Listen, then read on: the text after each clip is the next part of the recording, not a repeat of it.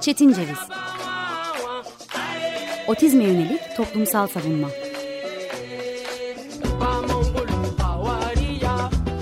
Hazırlayan ve sunan Deniz Yazgan.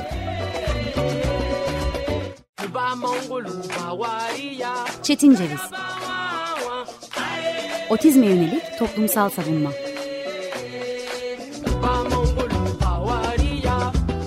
Hazırlayan ve sunan Deniz Yazgan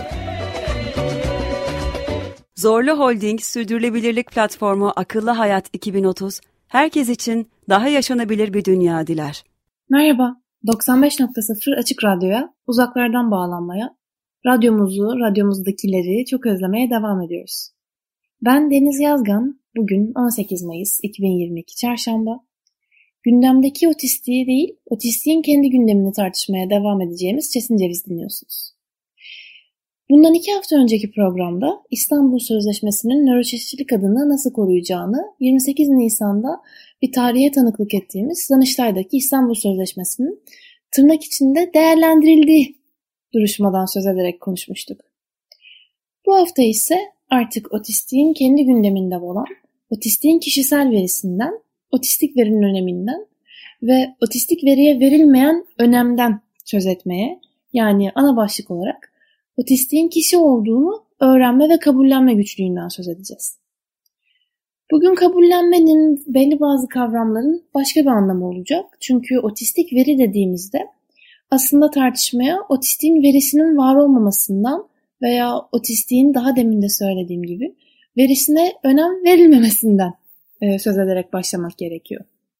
Çünkü avukatlar, psikologlar, sosyal hizmet uzmanları e, eğer dinleyicilerimizin arasındaysa bugün e, akıllarına gelecektir. Özellikle yoğunlukla da sosyal hukuk devletinin eksikliğinden otistiğin gereksinimlerine ulaşamaması, destek e, araçlarına, cihazlarına, örneğin alternatif e, destekleyici iletişim sistemlerine, e, kimi zaman e, farklılık gösteren e, hastalıkları bulunan otistiklerin e, güvenle sağlığa erişim hakkına, daha doğrusu sağlıklı e, sağlığa erişim hakkına e, engelleyen düzenlemelerin otistiğin sorunu olduğundan, daha doğrusu otistikten kaynaklandığından kaynaklandığını kabul eden genel görüş bağlamında otistiğin genellikle onur kırıcı vaziyetlerdeyken videolarının çekildiğini, bunların paylaşıldığını görüyoruz.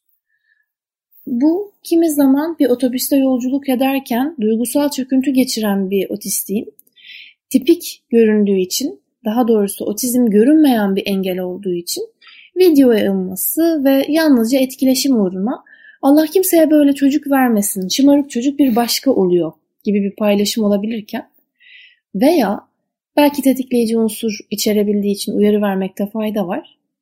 Epilepsisi bulunan otistik bir kişinin epilepsi nöbeti halindeyken videosunun çekilmesi veya kafeste bakım gören otistiğin kafesteyken videosunun veya fotoğrafının çekilerek özellikle yardım odaklı sivil toplum örgütlerinden bu bağlamda sosyal medya aracılığıyla yardım istenmesi meselelerinin çok farklı çıktıları, çok farklı sonuçları olduğunu da konuşmak adına bugün otistiğin kişi olduğunu kabullenme güçlüğünden söz edeceğiz.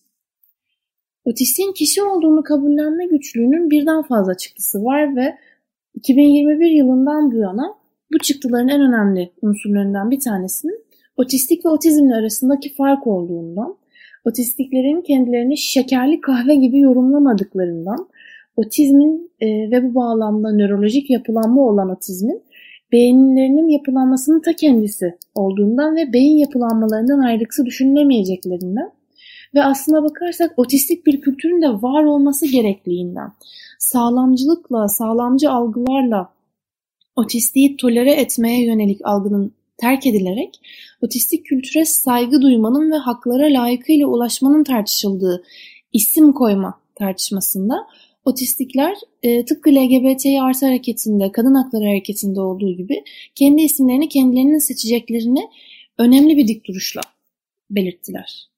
Ama buna vereceğimiz bir önem hala olmadı diyebiliriz eğer toplumu, toplumun içerisinde bir bizden söz ediyorsak. Hala ve hala otizmli denmesinin daha doğru olduğundan söz ediliyor.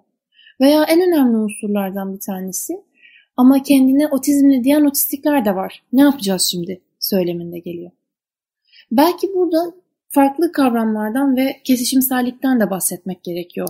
Sağlamcılıktan ve özellikle içselleştirilmiş sağlamcılıktan söz etmeden önce. Çünkü bu videoya çekilen kişiler kimi zaman 0-18 yaş arasında daha doğrusu otizm e, bağlamında 2 ila 17 yaş arasında çocuk kişiler oluyorlar. Siyaset felsefesi bakımından oldukça e, köklü ama artık e, insan hakları modeli bağlamında kırılgan bir kavram olduğunu kabul ede geldiğimiz e, daha kırılgan diyorum problematik bir kavram olduğunu kabul ede geldiğimiz kırılgan grup kavramı içerisinde çocuk otistik olmanın kabul edilmeyen ve teşhislerde bundan birkaç haftaki e, birkaç ay önceki programlarda söylediğimiz gibi kadına otizmi tırnak içinde yakıştırmamaktan gelen az teşhis oranını gizemli bir varoluşmuşçasına yansıtan kadın otistik olma, işitme engelli otistik olma veya sağır otistik olma gibi karakter e, kişilik özelliklerinin farklılıkların kesiştiği bir insanda zuhur ettiği durumları da bence tartışmak gerekiyor. Bir çocuğun kendine ait verisi olup olmadığını, özel hayatı olup olmadığını da tartışmak gerekiyor. Bu en önemli unsurlardan bir tanesi yalnızca onur kırıcı dediğimiz gibi duygusal çöküntü içerisindeyken veya bir nöbet halindeyken e, epilepsi hastalığı bulunan bir kişi bakımından söylüyorum. Bir nöbet halindeyken videosunun çekilerek paylaşılmasının hiçbir anlamı olmadığını iddia edebiliriz fakat e, herhangi bir şekilde bir sosyal medya e, ve önde gelen sosyal medya kanallarından bir tanesine girdiğinizde oldukça tatlı, şirin giydirilmiş, tatlı mı tatlı gülümseyen bebeklerle ve çocuklarla da karşılaşıyoruz. 0-4 yaş arasında ya da bunu biraz daha alta çekersek 0-3 yaş arasında hatta biraz daha alta çekeceğim e, gelişimsel bağlamda 0-2 yaş arasında bir bebeğin ve bir yumurcuğun özel yaşamının olup olmadığını yani e, alt beziyle beraber e, hayatını devam ettiren boşaltım sistemi ve tuvalet eğitimi bağlamında destek gören ve bunun adımlaması içerisinde olunan bir bebeğin özel yaşamı olup olmadığını yönelik tartışma ayrı bir tartışma. E, bu bağlamda bunlarla ilgili çok daha derinlemesine konuşmaları bu konunun uzmanlarıyla yapmanın haddimi aşmayacak bir noktaya beni getireceğini düşünüyorum. E, ayrıksı bir şey söylemek istemem. Bununla birlikte otistiği çocuk olarak ve müzmin çocuk olarak görmenin otistiği bu 0-2 yaş arasındaki bakım sarmalından çıkaramadığını da görüyoruz. Doğru bir şekilde güncel e, yaklaşımlara uygun cezalandırmaya veya davranışa odaklanmayan, davranışı ödüllendirmeye odaklanmayan eğitimlerde tuvalet eğitimine güçlük çekilmediğini görüyoruz. Ve fakat sosyal etik devletinin eksikliği bu eğitimleri euro ve dolar bazından almayı erişilemez e, vaziyetlere getirmeyi yani ateş pahası kılıyor aslına bakarsak. Bunları sağlıyor. Bunlara neden oluyor daha doğrusu. İşte o yüzden kesişimselliği ele alırken derin yoksulluk içerisinde bulunan bir ailenin otistik çocuğu kavramını da ele almak gerekiyor. Otistiğin bir veri, verisi olduğundan e, çok bahsetmemek, otistiği bir veri olarak görmek meselesi de ayrı bir mesele. O yüzden otistik veri derken otistiğe ait veriden söz ettiğimizi, otistiğe e, engelliyi açıklayan tıbbi model bağlamında yegane bir vaka olarak yaklaşmadığımızı belirtmek gerekiyor. Çünkü otistiğe yegane bir vaka olarak yaklaşmak, e, bu eski tip, e, bu 1900'lü yıllarda görülen bir amfi etrafında bir e, taşın üzerine oturtulmuş, yüksek bir yere oturtularak incelenen varlık olarak görmemenin bir başka çıktısı da öjenik olmamak aslında. Çünkü benim engelliler hakkında 5378 sayılı kanunla bir derdim var. Birleşmiş Milletler Engellilerin Haklarına ilişkin sözleşme, engelliyi önlemeye ilişkin hiçbir detaya yer vermezken, bunu insan hakları savunusunun özüne aykırı görürken, Bizim kanunumuz daha birinci maddeden engellerin korunmasından ve ardından engelliğin önlenmesinden söz ediyor. Dinleyen e, arkadaşlar veya e, bu bağlamda işitme engelli ve sağır e, takipçilerimiz için deşifrede bunları okuyacak e, kişiler belki şu bakımdan tedirgin edici bir şekilde yaklaşabilir. Belli bazı süren hastalıkların ana karnındayken e, sonlandırılması, bu bağlamda kürtaj ve rahim tahliyesinin uygulanmasının daha doğru olduğunu düşünüp bunun insanın sağlıkla yaşaması ilkesine yaklaşacağını yeni doğan hakları bağlamında söyleyebilir dinleyicilerimiz. Ve fakat engelliyi önlemenin başka bir kısmının daha var olduğunu düşünüyorum. Anne karnındayken annenin yaşamına e, net bir şekilde bir tehlike oluşturmuyorsa, annenin kararı içerisinde olması gerekirken, kararı dahilinde olması gerekirken hamileliğin sonlanıp sonlanmaması, iki türlü iknanın da karşısında olduğumuzu belirtmek gerekir. Yani bir insanı engelli çocuğu olacağı için yaşayacağı zorluklardan dolayı aslına bakarsak korkutarak rahim tahliyesine ikna etmekle kürtaj olmak isteyen ve anne olmak istemeyen bir kişiyi, kişiyi anneliğin nimetlerinden, kıymetinden, öneminden, annemin bir, anneliğin bir lütuf olduğunu anlatarak ikna etmek arasında bir fark olmadığından da bahsederek devam etmek gerekir belki de. Çünkü birinci uygulanan şey öjeninin ta kendisi. Çünkü yasa mühendisinin ta kendisi ki bu mühendislik kavramını bilerek kullanıyorum. yasa mühendisinin ta kendisi sağlam bir toplumu Leonardo da Vinci'nin çizdiği insan gibi görüyorsa eğer burada çok büyük bir sağlamcılık ve aslına bakarsak engelliyi var olan engelliyi de evine kapatarak yani tecrit ederek yok etme isteminin var olduğunu görüyoruz. Çünkü kimse otistik veri bağlamında ve aslına bakarsak engelliye ilişkin veri bağlamında 2021 yılındaki engel, TÜİK tarafından açıklanan engellik sayısının %6.7 olmasıyla 2022 yılında yine aynı şekilde %6.7 ar e, sayısında olmasında bir sakınca görmüyor. Bu SPSS eğitimi almış e, herhangi bir psikoloji öğrencisi için oldukça zor bir tutturuşken yani 2021 ile 2022 yıllarında aynı oranda engelli kişinin var olması neredeyse imkansızken tamamen imkansız sayılamaz tabii ki olasılıklar bağlamında ama 6.7 diye alelade verilmiş bir sayıya ilişkin hesap sormama halimiz ve tavrımızda farklılıkların olduğu ve aslına bakarsak engellinin nerede olduğu ve nasıl yaşadığına yönelik verdiğimiz önemin azlığına da tamamen aslına bakarsak otistiğin verisine de verdiğimiz önemin azlığına da tekabül ediyor. Çünkü bu programa ayrımcılığın ne demek olduğuna, sağlamcılığın ne demek olduğunu atfettik artık. Baştan başa ayrımcılık ve sağlamcılık tanımı yapmaya elbette gerek yok. Ancak ve ancak önemli olan unsurlardan bir tanesi de bu ayrımcılığın engeller hakkındaki kanuna yansımış olması. Daha birinci maddeye yansımış olması. Bizim kanunumuzun yaptığı bir diğer hata bence engelliyi tanımlama hatası. Çünkü engelliyi Birleşmiş Milletler'in e, engellerin e, hak, e, haklarına ilişkin sözleşme tanımlamıyor.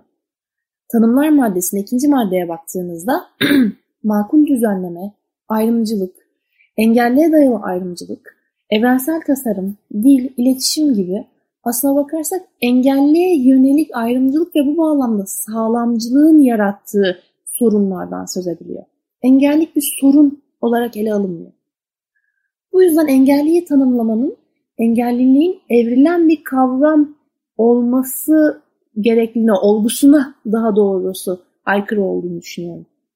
Çünkü engellilik 100 yıldır artık 1945'ten bu yana hadi biraz daha abartarak 100 yıl diyelim geçen 80 yıla 100 yıldır elimizde bulunan ve bundan artık bir sene önce konuştuğumuz engellere ilişkin olimpiyatlarda da bir harp sorunu, savaş sorunu ve bu bağlamda halk sağlığı sorunu olarak ele alınan tıbbi modelle hayatımıza girmişken engelliye ilişkin çalışmalar engelliyi hasta, engelliye ilişkin çalışma yapanı ise sağlam olarak gören ve sağlamlaştırmaya yönelik bir çalışma olarak hayatımızdayken sosyal model engelliğin öncülüğünü, engelli öncülüğünde yapılan bir çalışmayı öngörmüştü ve biraz da aslında sosyal modeli ele almak isteyen ve işine geldiği gibi ele almak isteyen e, siyasetçilerde, daha doğrusu politika üreticilerde engelliyi bir sosyal güvence sorunu olarak ele almıştı. Bundan ülkemizde de izler görüyoruz. Birinci nesil, ikinci nesil ve üçüncü nesil yaklaşımlar bağlamında. Engelli tıbbi modellerle açıklanıyor ve fakat engelliye ilişkin politikalarsa tamamen bir sosyal güvence, sosyal hizmet sorunu olarak karşımıza çıkıyor. Bunun çok çok önemli çıktıları var. Çünkü bir engelli karşınıza çıktığında engelliye engellinin derin yoksullukla bağıntısı kadar bakım maaşı vermek veya engelliye belli bazı unsurlarda örneğin ÖTV indirimiyle araba almayı sağlamak bence evet önemli çalışmalar. Ancak yegane bu çalışmalarda kalmış olması engelliyi yine ailesine bağımlı hale getiren ve bağımsızlığını tamamen yok eden, bağımsız olma ihtimalini e, tamamen demesek bile yine olasılıklar olduğu için olamaz mı olabilir diyebileceğimiz için tamamen diyemesek bile ortadan kaldırmaya çok yakınlaştıran, partikülerize eden bir yaklaşım. Çünkü engelliye ilişkin bu bağlamda %90 ve üzeri raporu olan e, bu bağlamda iş göremez olan engellinin araba satın alması, engellinin daha doğrusu engelli adına araba satın alınması, engellinin kullandığı değil, engelli için alınan, engelliyi hastaneye getirip götürmekte kolaylaştıran araba türüyle eşdeğer oluyor maalesef. Elbette engellinin süren hastalıkları bağlamında, destek görmesi bağlamında e, kimi zaman kliniklere yalnızca tıbbi değil, e, destekleyici alternatif kliniklere de götürülmesi açısından araba sahibi olmasının çok önemi var. Ve fakat bu arabaların tanıtımlarında da bu daha doğrusu bu işlemlerin, bu sosyal hizmet ekollerinin tanıtımlarında da benim artık çok rahatsız olduğum ailelere bir nefes, bir destek olmak adına yaptığımız odalar, e, e, yaptığımız e, açılımlar daha doğrusu paylaşımlarını görmek zaten neyi amaçladığını da ortaya koyuyor baktığımızda. O yüzden öjenik yap, yapılanmaların çok uzak olmadığını, bundan zaten 40 sene 50 sene evvel de yani kadınların mecliste ne işi var, kadınların kamu hayatında ne işi var? diye başladığımız yolda kadınların çağdaş olup olmadığına karar veren erkeklerle kadınların giyinişleri üzerinden kadınların varoluşunu değerlendiren e, eril bakış açısıyla hayatımıza devam ettiğimizi, mizojeniden öjeniye geçişte aslında adım attığımız ama çok da ilerlemediğimizi söylemek gerekiyor. Çünkü bu belki uç bir nokta, dinleyicilerimiz belki de rahatsız olacaktır. Ancak af dilememeyi tercih ediyorum. Çünkü bir hamile kişi gördüğümüzde o kişiye kız mı olsun erkek mi olsun istiyoruz diye soruyoruz. Bu bizim kültürel kodlanmamızda var herhalde. Ben şu ana kadar sormayan, yanımda bir hamile olduğunda bunu sormayan bir kişi görmedim. Ki e, kardeşimin 21 yaşında olduğunu düşünürsek 21 yıldır aralıklarla hamile kişi görüyorum. E, hamile kişinin verdiği yanıtında eğer daha az samimi bir ortamdaysak veya hayalinde bir çocuk yetiştirme e, vaziyeti yoksa sağlıklı olsun yeter dediğini görüyoruz. Elbette her annenin, her babanın, e, ebeveyn olan her kişinin en büyük istemi evlatlarının ızdırapsız yaşamasıdır. E, güvenli bir şekilde özgürlük duygusu içerisinde ve güvenle yaşamasıdır.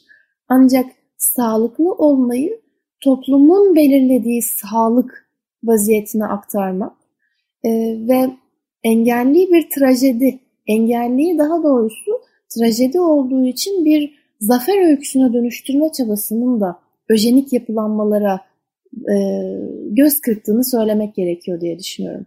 Çünkü sağlamcılık diye söylediğimiz şey engelliliği yok etme aşamasına geldiğinde öjeniyle sonuçlanıyor. Sağlamcılık bunun söylemde ve eylemdeki mikro ve yarı makro, orta derecede makro agresif kısmı bence. Çünkü bu söylemlerin içselleştirilmiş sağlamcılıkla sonuçlandığını, yani eğer otistik veriden söz tekrar, otistiğin de kendi verisine önem vermediğini görüyoruz. Bu örneği vermeyi çok seviyorum. Geçtiğimiz günlerde e, bir belediyede yaptığımız 16 Mayıs Engeller Haftası bağlamında yaptığımız etkinlikte de aynı örneği vermiştim. Bir kişinin engelli kardeşinin bulunmasını özellikle o kişi e, ablaysa, atanmış cinsiyeti kadınsa e, onu evlenemez ve bu bağlamda evlilik bakımından makbul görmeyen görüş. O kadar laf arasında veya e, o kadınla evlenen erkeği yüceltici vaziyette kullanılır ki buna kendine alıştırmış, daha doğrusu hayatı boyunca bunu duymuş kişi de kendini zaten ve zaten e, bu bağlamda eğer hayalinde e, hayatını birleştirmek varsa, bir kişiyle ömrünü paylaşmak istiyorsa bundan kendini yoksun ve bundan aşağı olarak yaşamını sürdürebilir. Bu engelli yakınlığı için daha minimal bir örnek. Ve fakat otistiğe yalnızca yüzdeleriyle, yalnızca ağır, orta, hafif otistik diye seslenerek e, kendisini bir teşhis olarak görmesini sağlayarak yaşamını devam ettirdiğimizde farkındalık günleri içe, tırnak içerisinde farkındalık günleri olarak geçen günlerde sahneye çıkan ve içselleştirilmiş sağlamcılık dolayısıyla kimliğini teşhisiyle eşdeğer koymuş kişi otizmi ve otistik olmasını e, bir kültür vaziyeti olarak değil, ben yüzde şu teşhisi almış bir kişiyim ve bu teşhisin dolayısıyla yaşadığım zorlukları aştım diyerek otizmi bir zorluk olarak anlatmaya devam ediyor. Biz bu yüzden otizmli demeye isteyen kişilerin içselleştirilmiş sağlamcılık bağlamında e, toplum tarafından ve aynı zamanda psikolojik, psikopatolojik vaziyetlerde destek alarak kendi kimliğiyle barışması gerektiğini savunuyoruz. Bunu özneler savunuyor doğrusu. Ben bu öznelere katılıyorum demem daha doğru olur. O yüzden otizm odaklı sivil toplumculukta e, bulunan kişilerin, sivil toplumda bulunan, tırnak içinde dernekçilik yapan kişilerin bunu bir söylem olarak ama kendini otizmli demek isteyen de var, ne yapacağız şimdi demektense sivil toplum içerisinde olduğu bilinciyle içselleştirilmiş sağlamcılık ve sağlamcılığın farkına vardırma ve artık kişiyi kendisi gibi kabullenme yolculuğunda uygun desteği sağlamak adına atılımlar yapmasının bu safsataya sığınmaktan daha çok sonuç vereceğini düşünüyorum. O yüzden otizm için kırmızıyı seçin, Red Instead hareketinin desteklenmesinin otistiğin verisine duyulan saygının bir dışa vurumu olduğunu düşünüyorum. Dünyanın otizm karteli olarak tanımlamakta bir yanlışlık görmediğim Autism Speaks ve bu bağlamda Autism Speaks'ten etkilenen tekel e, sivil toplum örgütleri ve tekel otizm bilgi sahipleri, ARGE sahiplerinin uzun zaman boyunca otizm için mavi ışık yak demesinin kapital çıktıları olduğunun da farkındayız. Ama bu kapital çıktıları reddederek artık doğruyu doğru olduğu gibi yapmanın gerekli olduğunu savunduğumuz için otistik veriden söz ediyorsak, otistiği yalnızca bir sağlık verisi olmaktan artık çıkarıp otistiğin seçtiklerine kulak vermek ve bunu devam ettirmek adına da işlemlerin yapılması gerektiğini düşünüyoruz. Bu yüzden bir parçası eksikmişçesine yapboz görseli kullanmanın yanlış olduğunu, bu yüzden içinde patlamış bir duyu ki bu duyusallıkla bence çok ilgilidir ampul kullan, ampul görseli kullanmanın. Bu yüzden içinde patlamış bir duyu yani tekrar bağıntılandırılması gereken bir vaziyetin değil, bir kopukluğun değil ya da e, farklı bir ses çıkaran e, ampulü salladığınızda tırnak içerisinde çalışıp çalışmayacağını görmek için salladığınızda o çıkan sese ayrı bir anlam ifade etmeyi değil ya da en daha kolayından anlatmak gerekirse bir ampulü ya sıktığınızda eğer çalışacaksa otistiği otistik olmaktan uzaklaştırmak ve otizmi silmek adına bir cendereye sokmaktan değil e, otistiği kendi varoluşuyla ve kendi ışığıyla kabullenmenin konuşulması gerektiği için ampul görseli kullanmamaktan. Otistiğin kimseye zeka borcu olmadığı için zeka küpü görseli kullanmaktan vazgeçtiğimizi söylüyoruz. Ağır otistik dediğimizde otistiği insancıl özelliklerden yani bir pikniğe gitmeyi, to e, toplumda sosyalleşmeyi, toplumun içine karışmaktan men ettiğimiz için hafif otistik dediğimizde ise kökten gereksinim duyduğu ihtiyaçlarına ulaştırmadığımız için ağır, orta, hafif otistik ayrımının reddedilmesi gerektiğini savunuyoruz. Bundan önceki birçok programda otizmi kriminalize etmenin ve otizmi romantize etmenin zorluklarından yarattığı problematik unsurlardan söz ettik. Ama farkındalık benim sesimle, benim görünüşümle, beni, e, benim kokumla belki de, benim sıktığım parfümle bile benim farkıma varabilirsiniz. Farkındalık bir insanın varoluşunu kabul etmektir. Daha doğrusu varoluşunun farkına varmaktır. Ama kabullenmek ise bir toplum, toplumun bir yerinde, bir köşesinde değil, içerisinde, örneğin e, bir çocuk sahibiyseniz otistiğin çocuğunuzla oynamasında bir sakınca görmeksizin, otistiğin varoluşunda, komşunuz olarak varoluşunda, öğrenci olarak varoluşunda sakınca görmeksizin yaşama pratiğidir kabullenmek. Biz bu yüzden artık otistik verinin, otistiğin bir kişi olarak kabullenilmesinin ve otistik kişinin kişisel verilerinin mahremiyetinin kabullenilmesinin gerekli olduğunu düşünüyoruz. Tüm bu anlattıklarımız yüzünden de, tüm bu söylediklerim yüzünden de aslına bakarsak otistiğin bir kişi olarak kabullenilmesinde güçlük yaşandığını çok net bir şekilde gözlemliyoruz. Çok net bir şekilde duyumluyoruz. O yüzden artık toplumun içinde var olan otistikten söz etmek istiyoruz. Kabullenmenin dayatmayla değil, insan olmanın gereklilikleriyle gerçekten var olduğunu fark ederek ve otizme ilişkin çalışmalara, engelli açıklayan insan hakları modeline ilişkin çalışmalara daha fazla önem verme ödevi olan kişilere seslenmek adına karar verme mekanizmalarında bulunan ve karar verme mekanizmalarını terfi etmek isteyen kişiler için bunları söylüyoruz. Aynı yanlışları yaparak devam etmek çok kolay. Ve fakat nothing about us without us yani biz olmadan bizim için asla diye çevirmeyi çok sevdiğim biçimde artık karar alma mekanizmalarına terfi eden kişilerin yegane erkeklerden, yegane eril düşünceden ve yegane sağlamlardan oluşmasını istemediğimiz için otistiğe ait verinin öneminden, otistiğin bir vaka olarak ele alınmasını terk etmekten söz ediyoruz. Bu hafta bu yüzden otistiğin bir kişi olduğuna ilişkin bir vurguyla tamamlıyoruz programı. İki hafta sonra otistiğin kendi gündemiyle yeni konumuzla görüşmek üzere. Hoşçakalın.